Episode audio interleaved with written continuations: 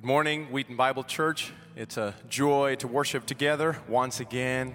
We're going to encourage one another through songs and psalms and through prayers and the preaching of the word to set our eyes on the Lord. We want to read from 1 Peter and let that encourage your heart uh, to sing to the Lord there, um, to set your eyes on Him, on His promises.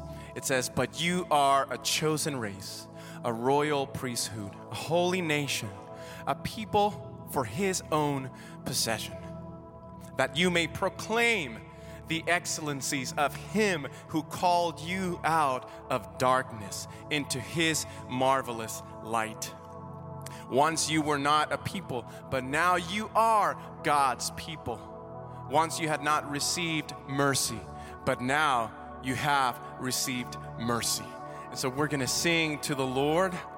And by the way, happy 4th of July weekend. We hope that you had a great day yesterday and were able to stay safe. And now let's look to Him, to Jesus, our King.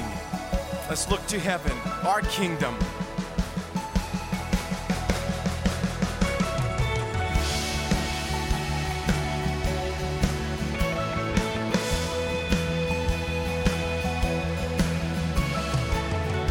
This Jesus who rose from the grave, the same Jesus. We worship today, we worship today. Came to us with grace and in truth, still with us, still on the move, the same Jesus. He's making us new, He's making us new.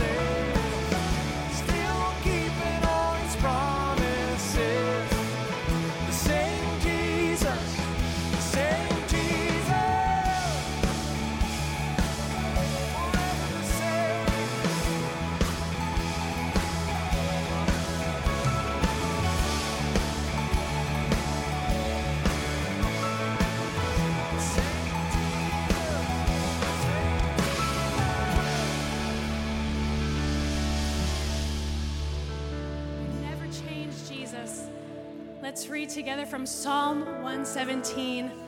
Praise the Lord, all you nations. Extol him, all you peoples. For great is his love toward us, and his and the faithfulness of the Lord endures forever. Praise the Lord. Yes, Lord.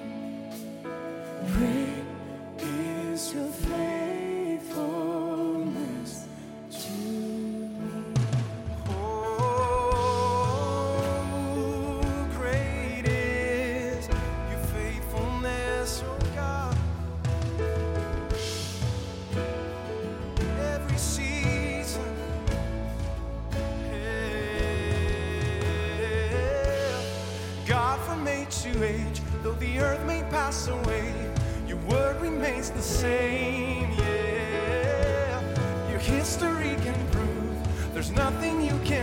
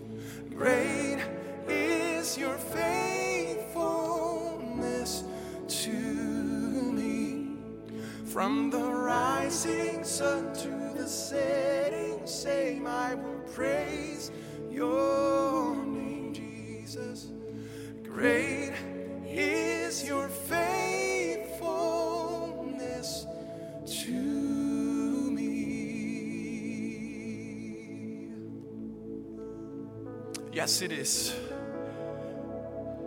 Great is your faithfulness, O Lord. It endures forever. Great is your faithfulness to me. Great is your faithfulness to us. Great has been your faithfulness to your people. And we are thankful that our hope is in heaven, that we are citizens of a kingdom that will never end, will never perish. So we set our eyes on you. But as we walk through this earth as pilgrims, we are also citizens of earth. And we do what the Word of God has instructed us to do as joyful people, thankful people, full of Him. We pray for our country, we pray for our leaders.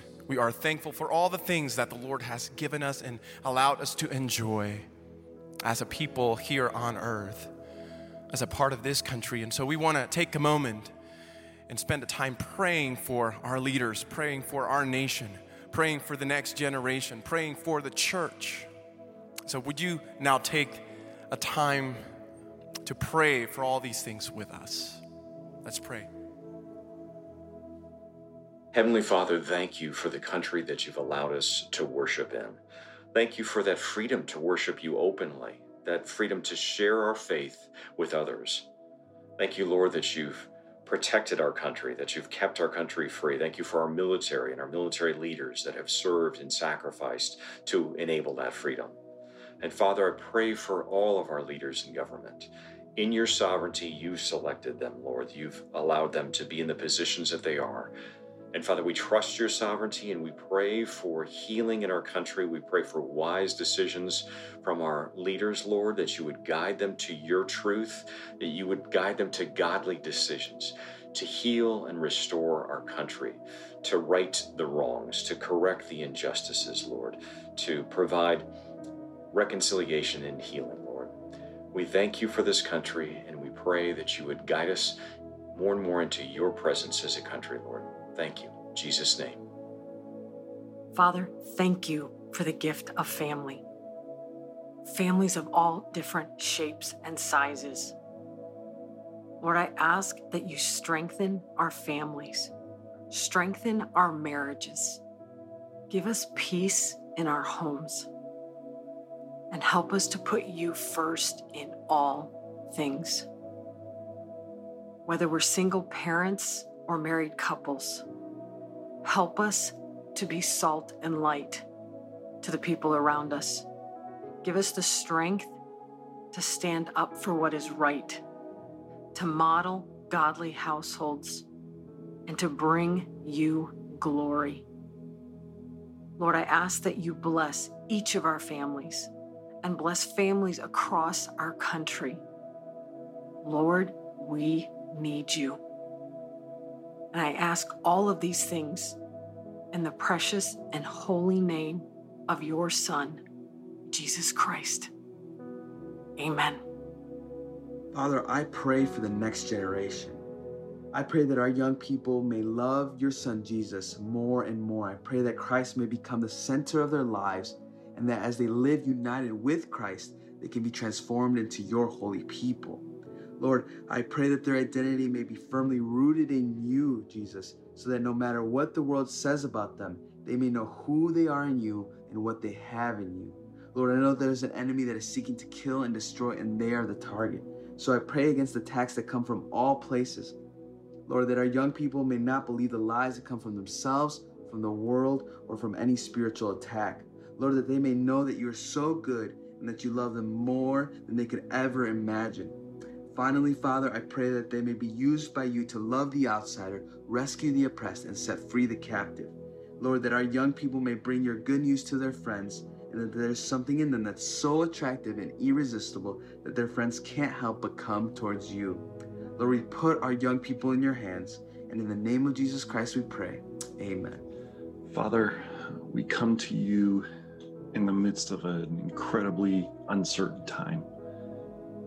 And because it's uncertain, we want to pray that we will go to the most certain thing in this world, and that is your gospel. Help us to be a church that is full of gospel truth and people, disciples that are willing to take that gospel wherever we go. Help us to be a witness during this time so that your church may grow and so that you may be glorified.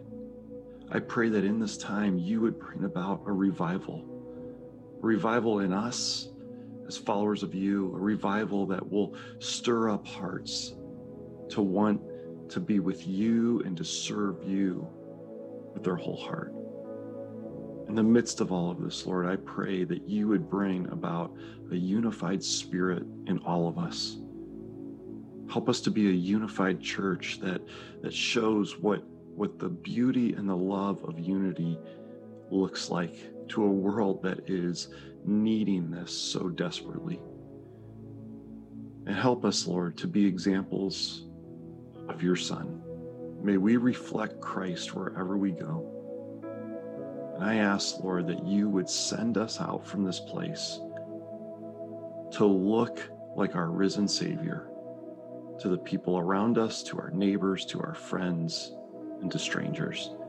May you be glorified. And it's in your name I pray. Amen. Amen. As a people of God, we understand that the church, the church is the light of the world. The church is the hope of the world because we are Jesus' hands and feet, his body. And so may the church arise in this time in history, in this moment. He placed us here. May that be true of Wheaton Bible Church. Oh Lord, we pray, send revival.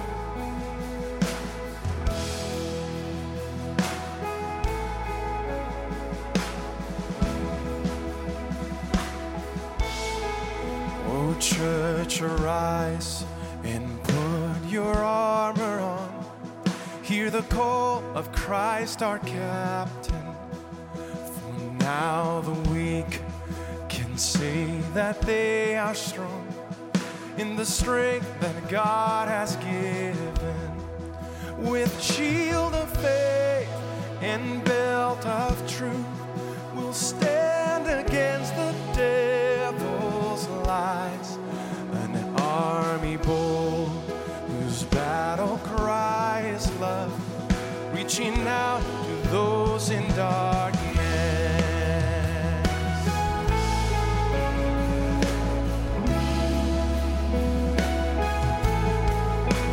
call to war, to love the captive soul, but to rage against the captor. And with the sword that makes the will fight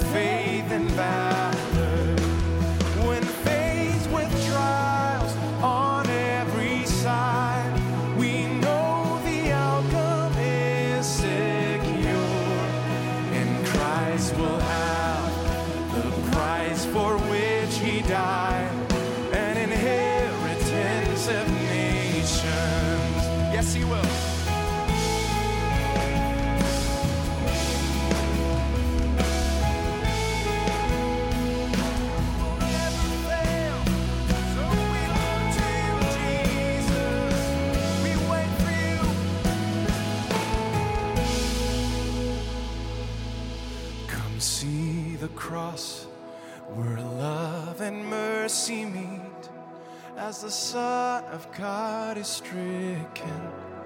Then see his foes lie crushed beneath his feet, for the conqueror has risen.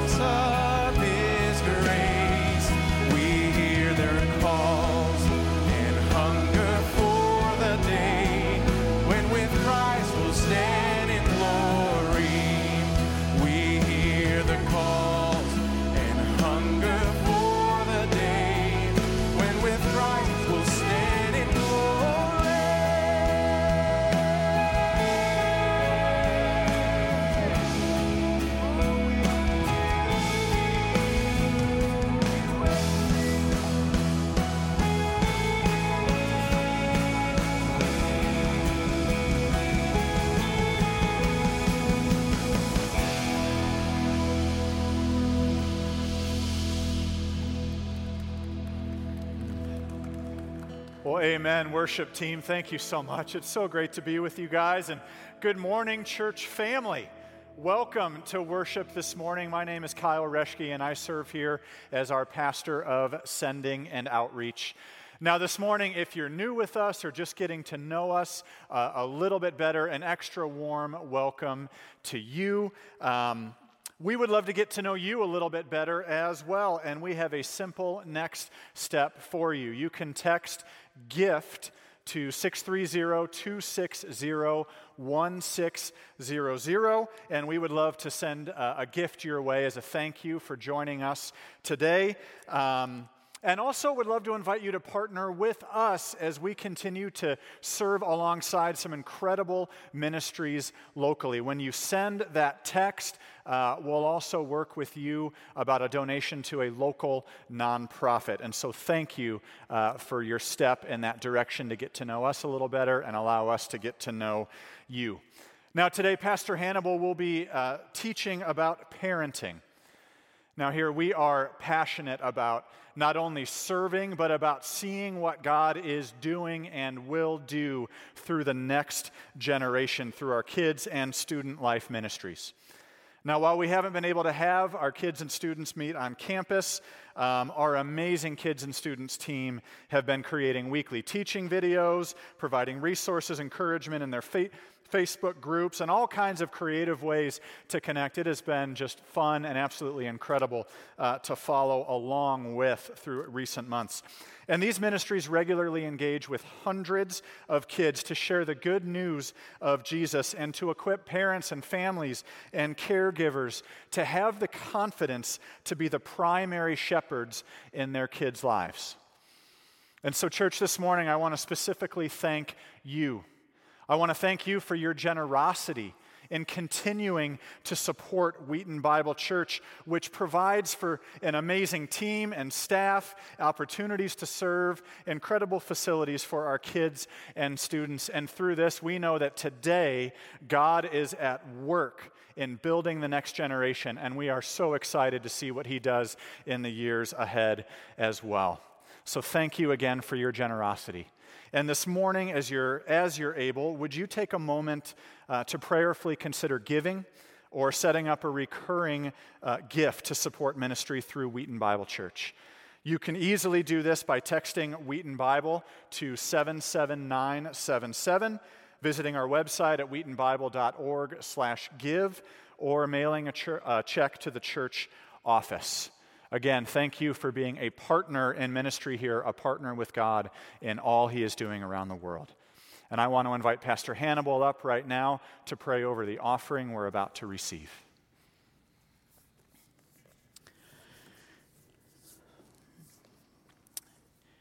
Let us pray. Lord, we want to thank you for the blessing of being part of your church. We want to thank you, Lord, for the evidence of your grace as you allow us to be part of your kingdom, Lord, and to make a difference in this world.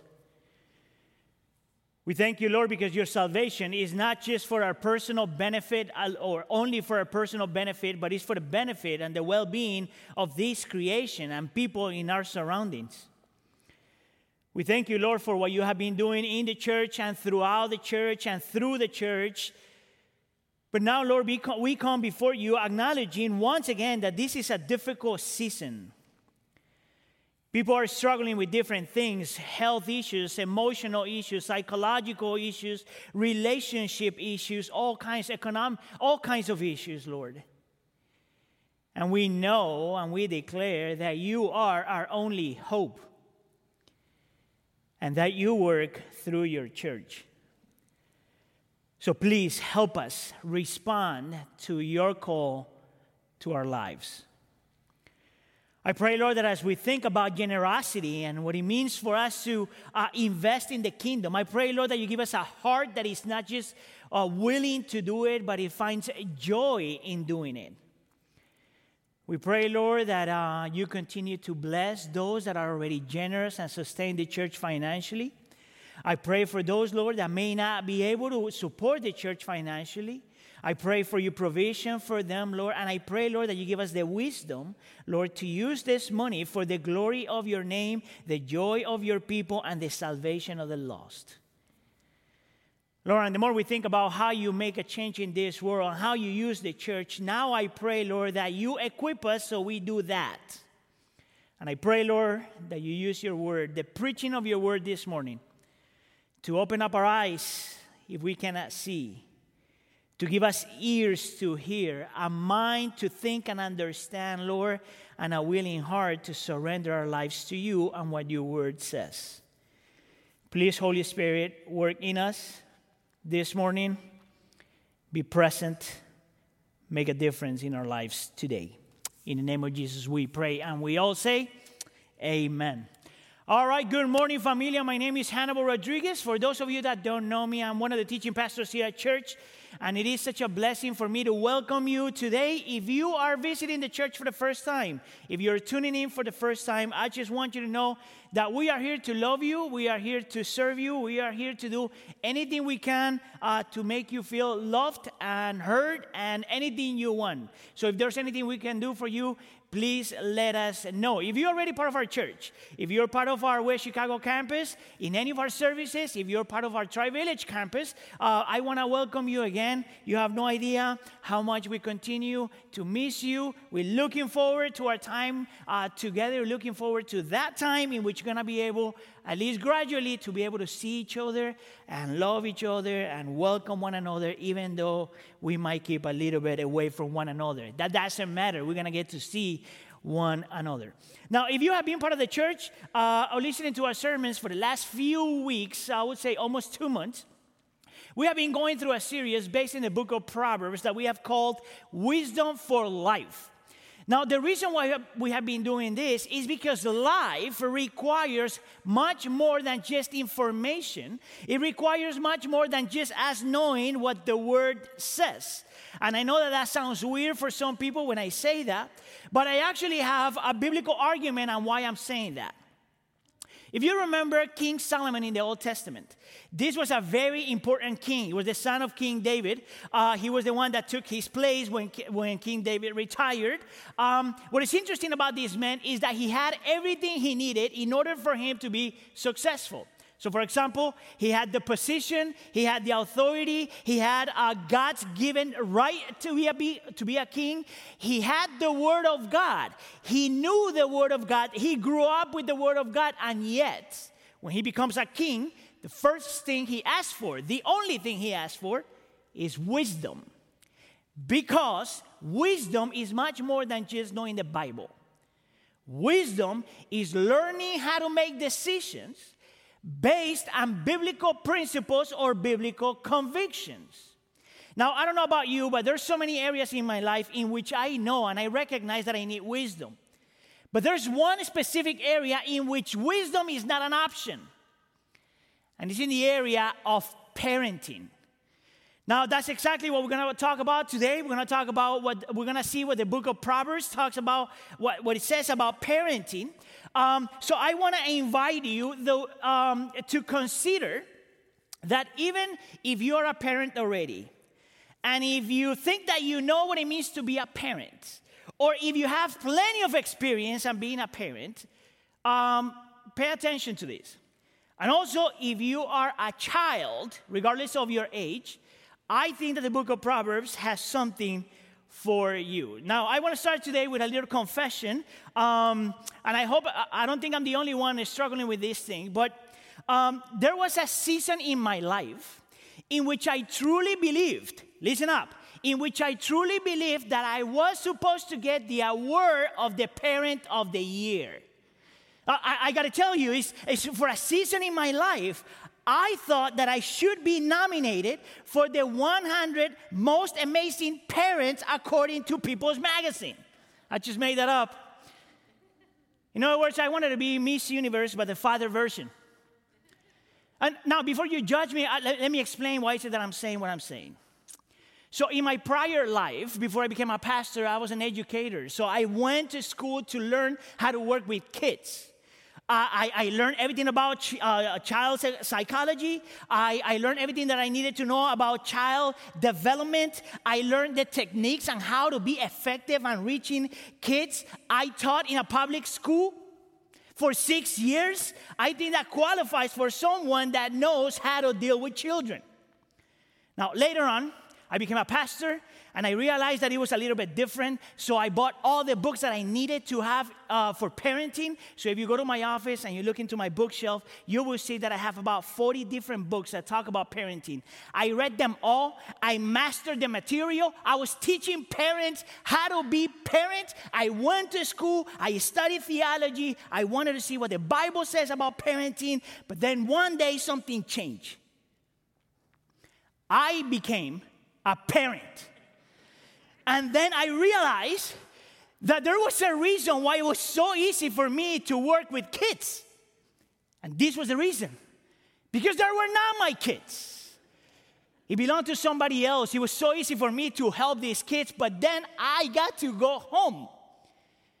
But the Lord that is good and faithful, He was about to teach me a lesson that the reason why I thought that I deserved the award for being the parent of the year was it? It was because I didn't have a kid. And the Lord gave me two beautiful interruptions. I call my daughters. And they are, they are amazing. And they fulfill me in so many different ways. But just like marriage, parenting is complicated and difficult. Therefore, wisdom is absolutely necessary is absolutely necessary because there are no techniques that will guarantee that you will be a good parent. Only what the Word of God says. So, with that in mind, I want to talk about four things today. I want to talk about the call, the goal, the way, and the context of parenting. The call, the goal, the way, and the context of parenting. It's four points, so we're going to be here for two hours. Just kidding. An hour and a half. Here's the first point the call. Now, I believe that there are different approaches to uh, parenting, and I think that um, all approaches have some good stuff and some approaches have not so good stuff. So I, I want to divide it into three. I think that there's three different uh, approaches to parenting. One is the traditional way, and I'm, for the lack of a better word, that is the way I'm going to call it. Uh, I'm going to call the modern or the, the modern approach. And lastly, we're gonna, I'm gonna see the gospel or the biblical approach. Now, what I, wanna, what I want you to do as I go through this, I want you to, if you're a parent, uh, see, make a self assessment to see if this, in which one of these you actually land. Now, let me start by saying this 99% of the parents, not good parents, including the one that is speaking here. But our goal is not to be the perfect parents, but to grow as parents. So this is let's let's go with the traditional view because I think that is the most common within church circles. And in this approach, the idea is that uh, parents believe that their primary reason why they're parents and their primary goal in life and their primary call is to learn how to break the will of your kids. I've heard that in church. Is, is, to, is to teach your kids how to submit to authority and how to be obedient. Now, someone might say, well, Hannibal, is that, is that wrong? No, of course not. Uh, because if a, if a kid does not learn how to surrender his will to his parents, probably he or she is not going to learn how to submit his will to God or maybe sometimes to other people when they need to. So if a child does not know how to do that, if a child does not know how to be obedient, that's an issue. If, if, if the child doesn't know how to submit to authority, that's an issue. That's not the problem.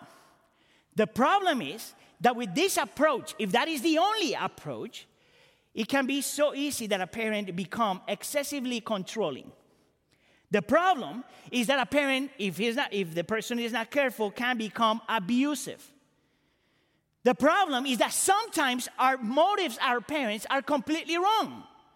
Sometimes our motive is not for our kids to submit to the Lord and to follow his steps, but sometimes our struggle is that we want our kids to submit to our will, not God's will. That's the issue with this approach. That the motives might be wrong sometimes. And what I think is worse than anything else is that the traditional approach to parenting focuses a lot on behavior modification, but focus very little in heart transformation. Let me say that again to that camera. The problem with this approach is that it's so easy to focus on behavior modification and to forget that what matters is heart transformation. Now, that's the first approach. The second approach is what I call modern approach, which is the most popular one right now, which says that the only the primary responsibility of the parent is to support their children and their journey, and I quote, to self-discovery. Is that this is the approach that thinks that the primary responsibility of the parent is to affirm the child so he or she finds what he or she wants to be. No rules, no restrictions, no standards, just expectations. The problem with this approach is that you're trying to empower someone that doesn't have the experience, nor the ability, nor the desire, nor the tools to actually change somehow. That is the problem.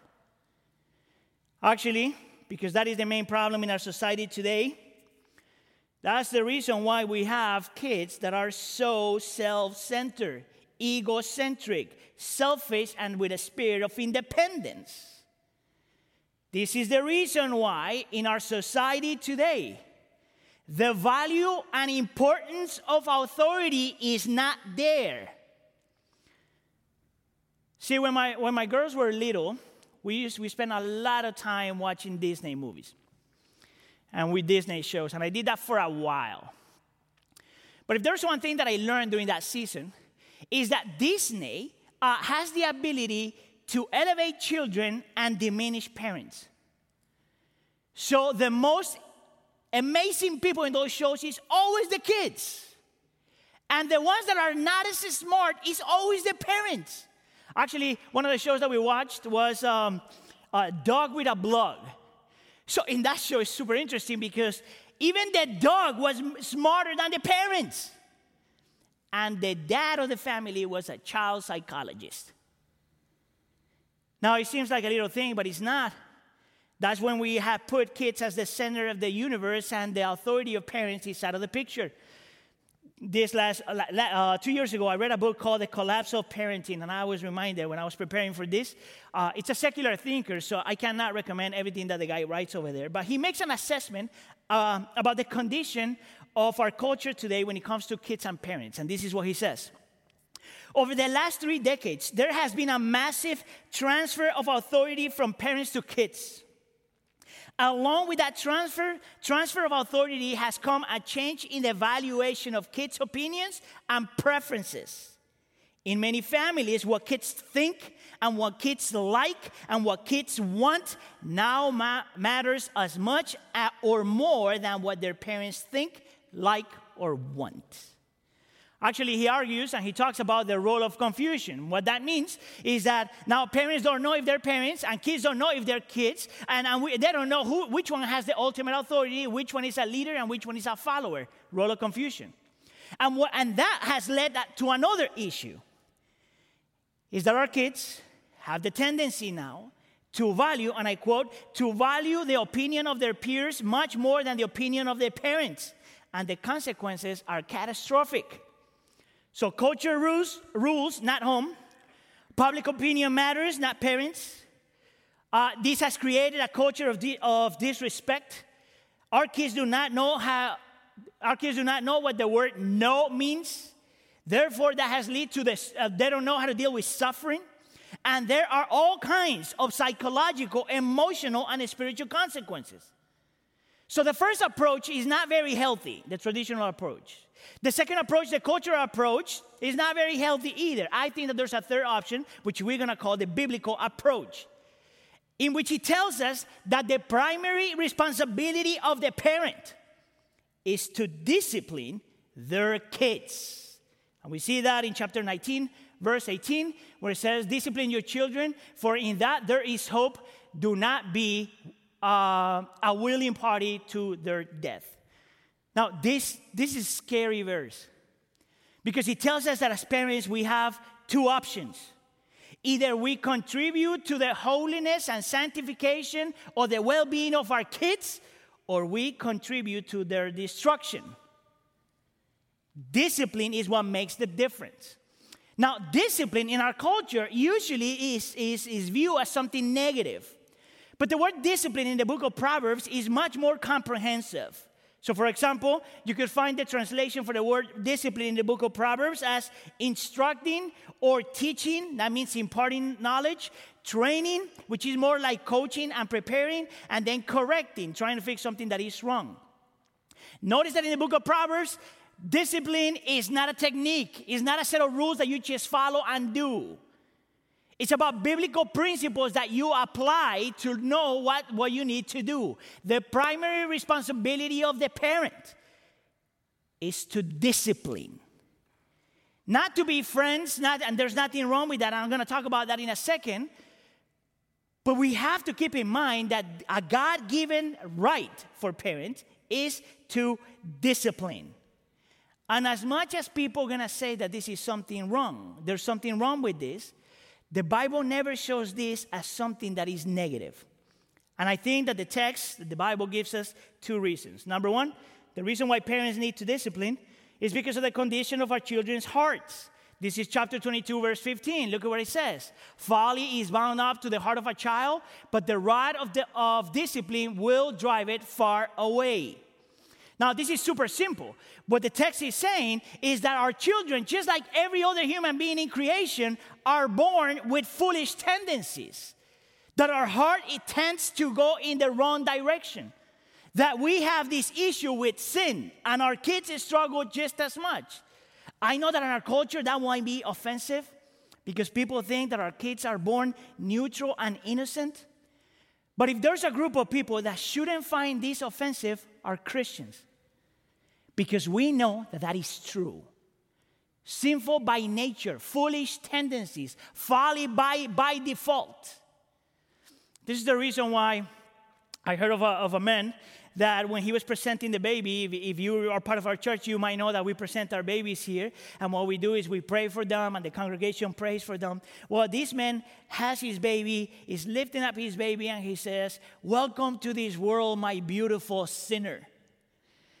Some people are like, why would he call him that way? Well, because that's exactly what it is. All of our kids, my two beautiful girls, beautiful girls, and yet sinners. Discipline is needed because that's the reality of their hearts. The second reason why I think the book of Proverbs calls us as parents to discipline is because it is an act of love. Look at what it says in chapter 13, verse 24. Whoever spares their rod hates their children, but the one who loves their children is careful to discipline them. To discipline our kids is an act of love. Now, I want you to pay attention to the word careful, though. Notice that that word says that you don't get to discipline your kids however you want. Notice that the book of Proverbs says that you don't, you, don't, you don't get to discipline whenever you want, however you want to. The word there is the word careful, meaning that there's a way to do this.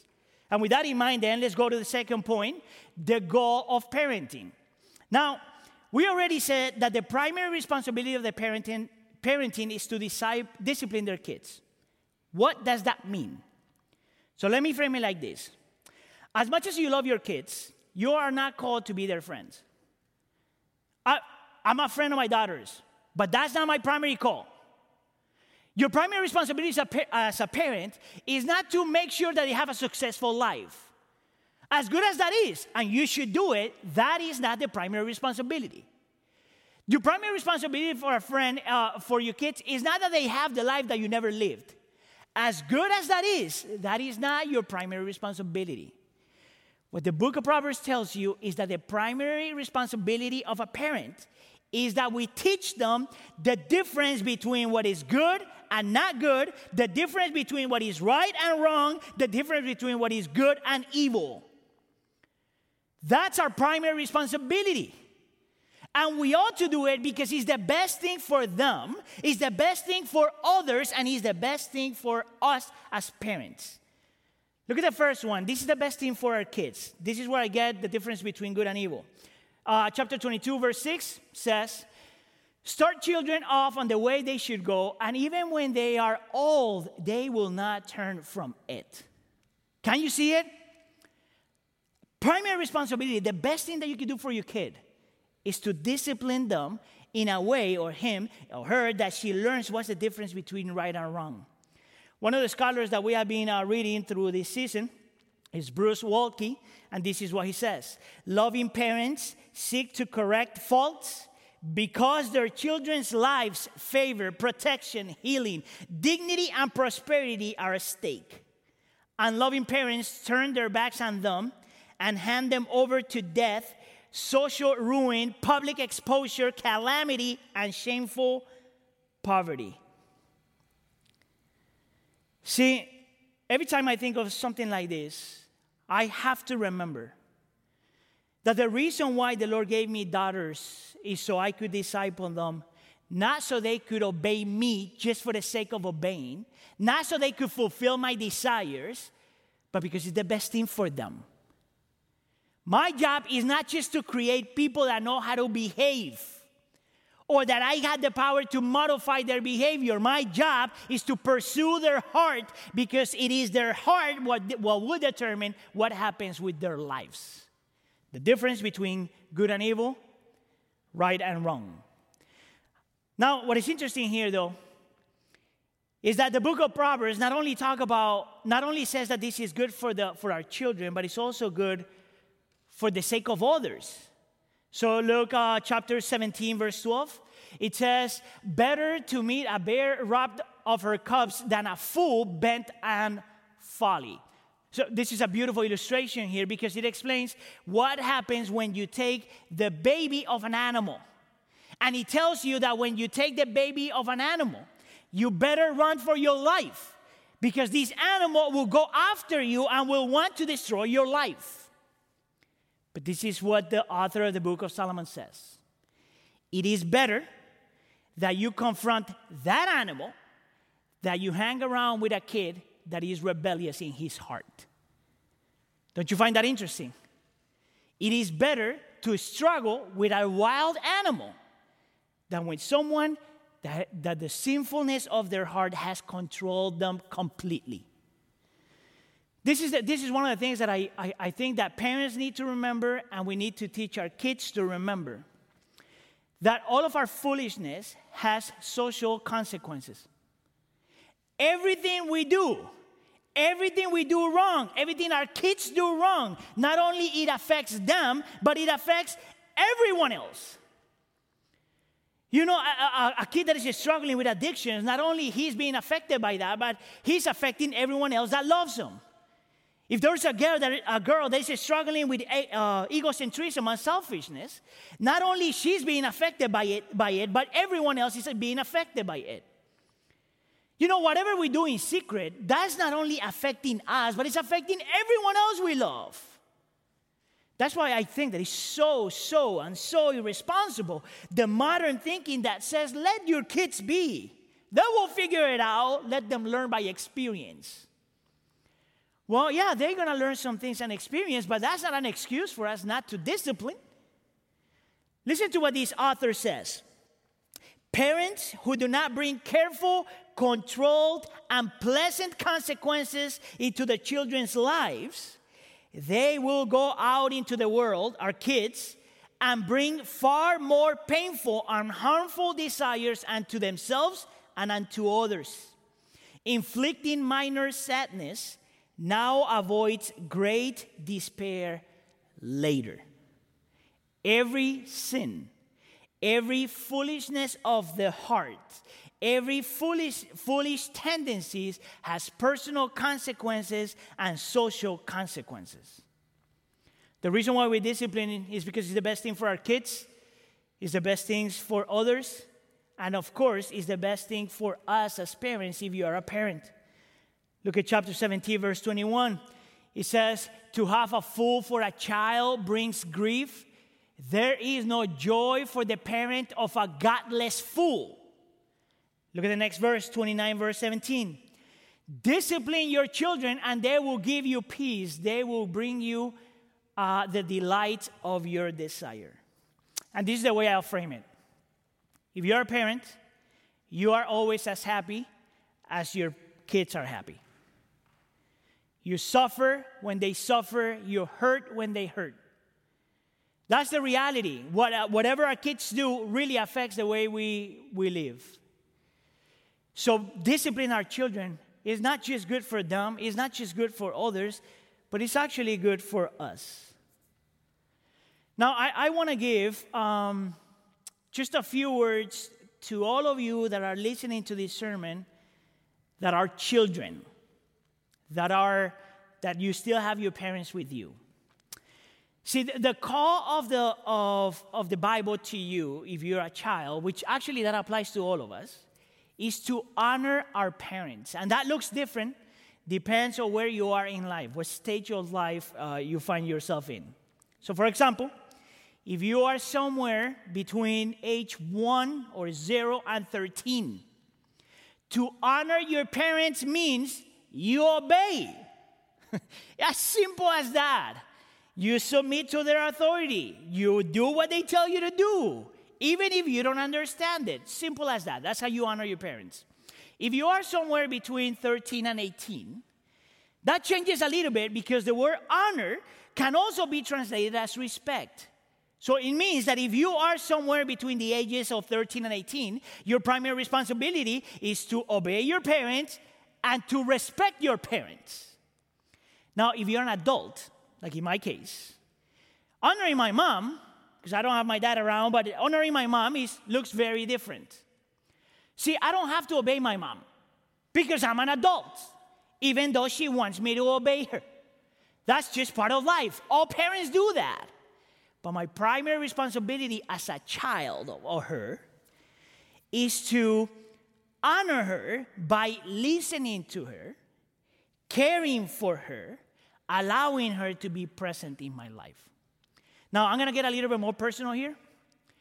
Because if there's a cultural issue we have in the United States today, is that once you become an adult, for some reason, the culture says you don't worry about your parents anymore. But that's not what the Bible says. We honor our parents forever. When you're a child, when you're a teenager, when you become an adult. Now, we talked about what the call of, of parenting is, what the goal of parenting is. Now we're to talk about, which is the most practical thing, about the way to parent or the way to discipline our kids. And once again, I think that the book of Proverbs gives me three more options. It seems like if everything goes here by threes. So I think that the book of Proverbs gives us three different ways in how we discipline our kids. The first one is what I will call the verbal discipline. Now, let me remind you that I, I told you that the definition of discipline in the, in the book of Proverbs, it's always, could also be translated as instruction or teaching, right, which is, is imparting knowledge, right, training, which is, could also be translated as, as coaching, or correcting, which fixing something that is wrong. What I find super interesting here is that there is one word that appears more than 20 times in the entire book, and is the word listen. So look at chapter 4, verse 1. It says, Listen, my sons, to our father's instruction. Pay attention and gain understanding. Notice here that the primary way in which parents uh, discipline their kids is through words, is by having conversation. This is why I think that the quality of time and the quantity of time with your kids is extremely important. This is the reason why I think intentionality is so important. This is the reason why you got to be do everything in your power to change things at home so you have times in which you can talk to your kids. See, our culture loves when we give them quick fix. But you cannot you cannot fix your kids like that. Actually, you cannot even fix your kids. The Lord needs to do it. What we pray for is that He uses the things we say to transform their hearts. Now, I'm not the only one talking about this. Christians are not the only ones that talk about this. Even the secular world is talking about the necessity that we have to create places in which we can have conversation with our children. So, another secular book I checked, let me explain why I did that is I'm always interested interested in hearing what is it that the secular world is saying that, that the Bible has already talked about. So, this is a book called The Price of Privilege. Another uh, child psychologist, um, and she talks about something that as Christians we talk about all the time. Actually, the Bible talks about this more than anything else, it seems, when it comes to relationships. Uh, this psychologist talks about the importance of having meals together. And this is what she says Parents are more concerned about taking their kids to the soccer game than taking them to the dining table. Perhaps the single most important ritual a family can observe is having dinner together.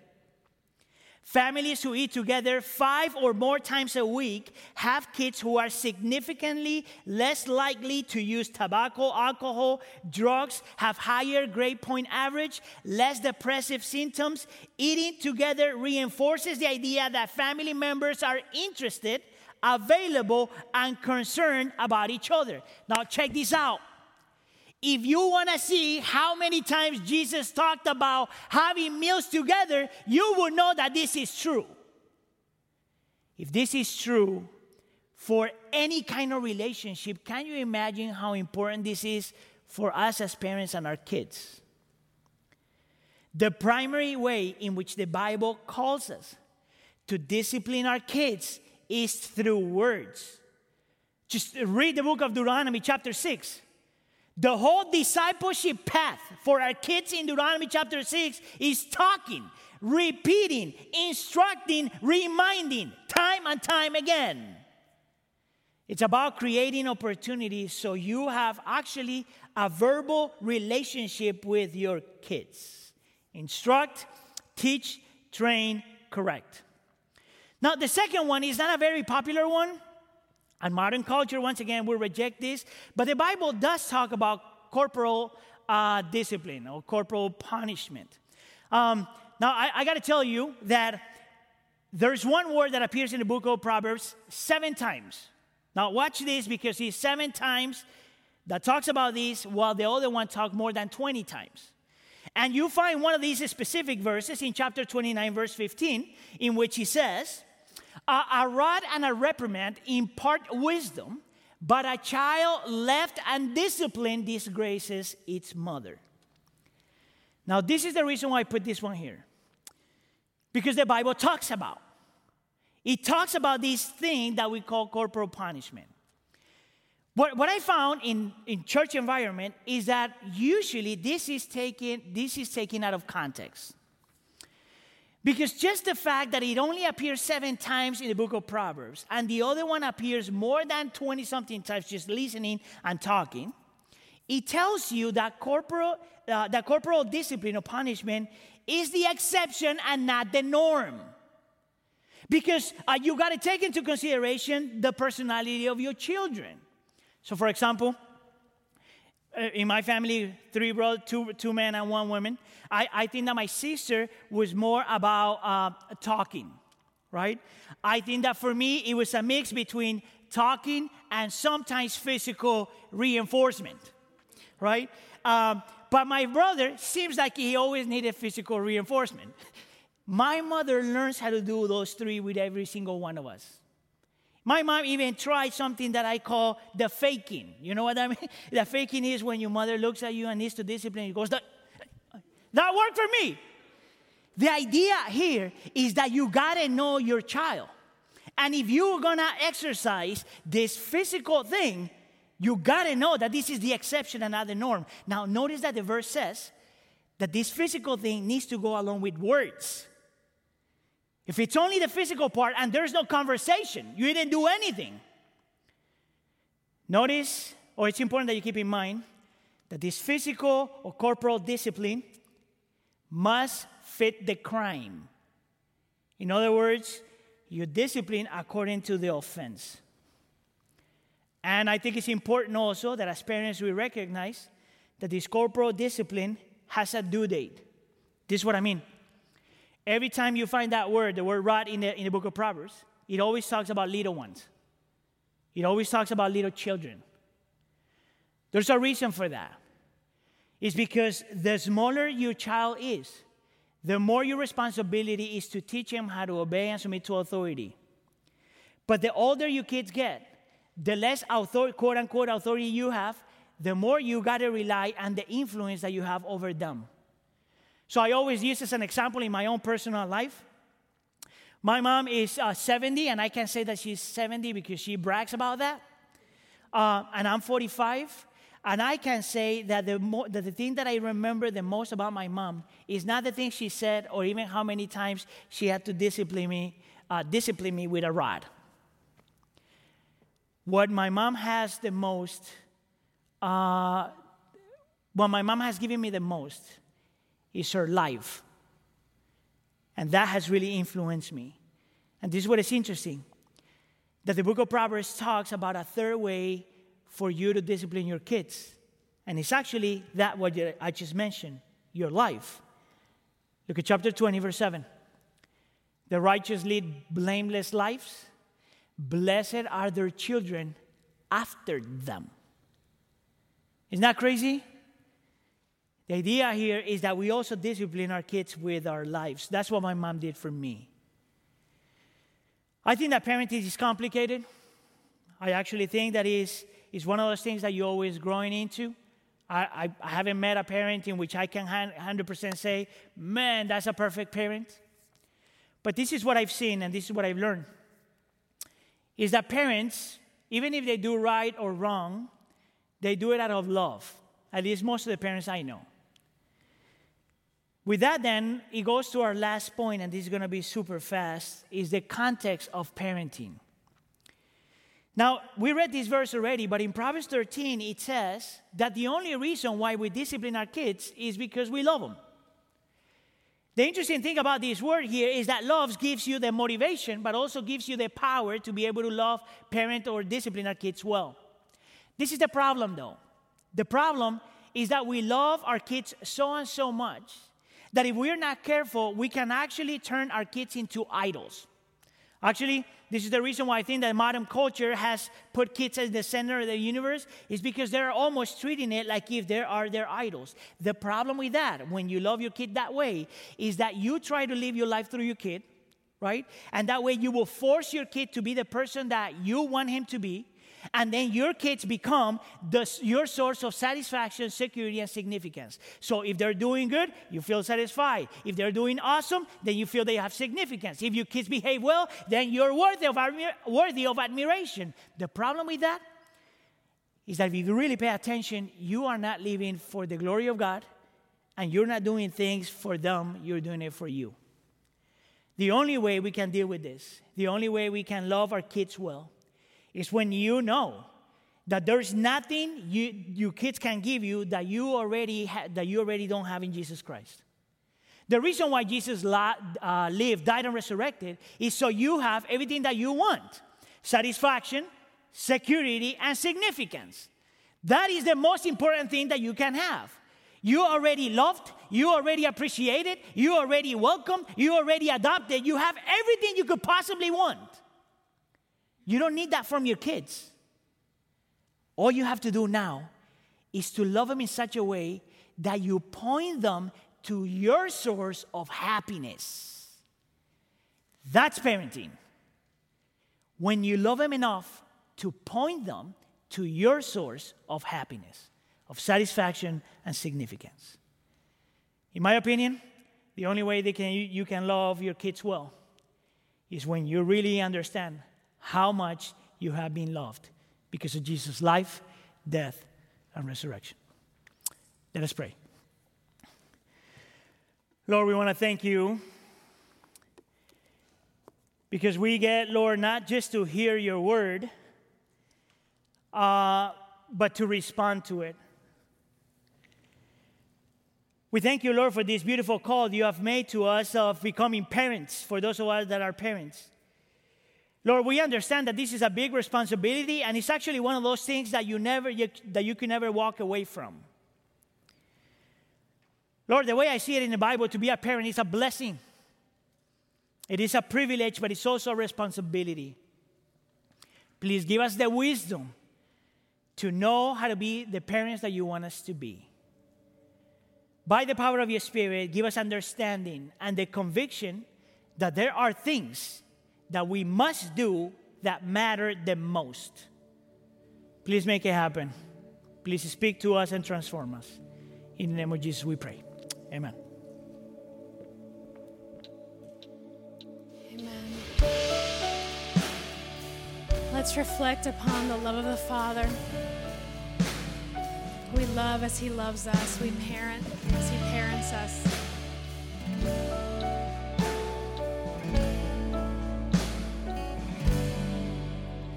How deep the Father's love for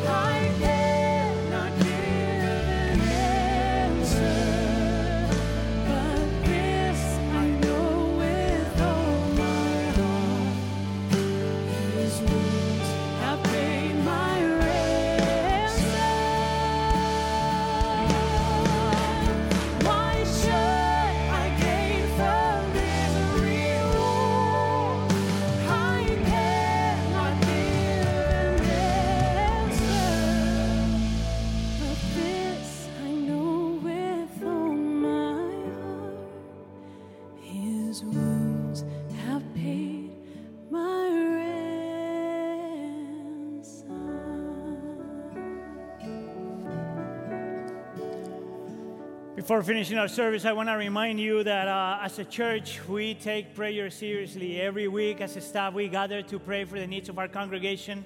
Or even if you're not part of our congregation, you get the opportunity to send us your prayers. So if you want us to pray for you, please send a text to uh, um, the word prayer to 630-260-1600. And I guarantee you that there, there will be a group of people praying for your needs. With that in mind, then, we want to receive the blessing that Jesus Christ guarantees for us on the cross, which is the same blessing that will help us and sustain us as we try to be the parents that we're supposed to be. May the Lord bless you and keep you. May the Lord make his face shine on you and be gracious to you. May the Lord turn his face toward you and give you peace. Thanks for being with us. We love you. Wheaton Bible Church, you are sent. Stick around. We have some announcements for you. Have a blessed day.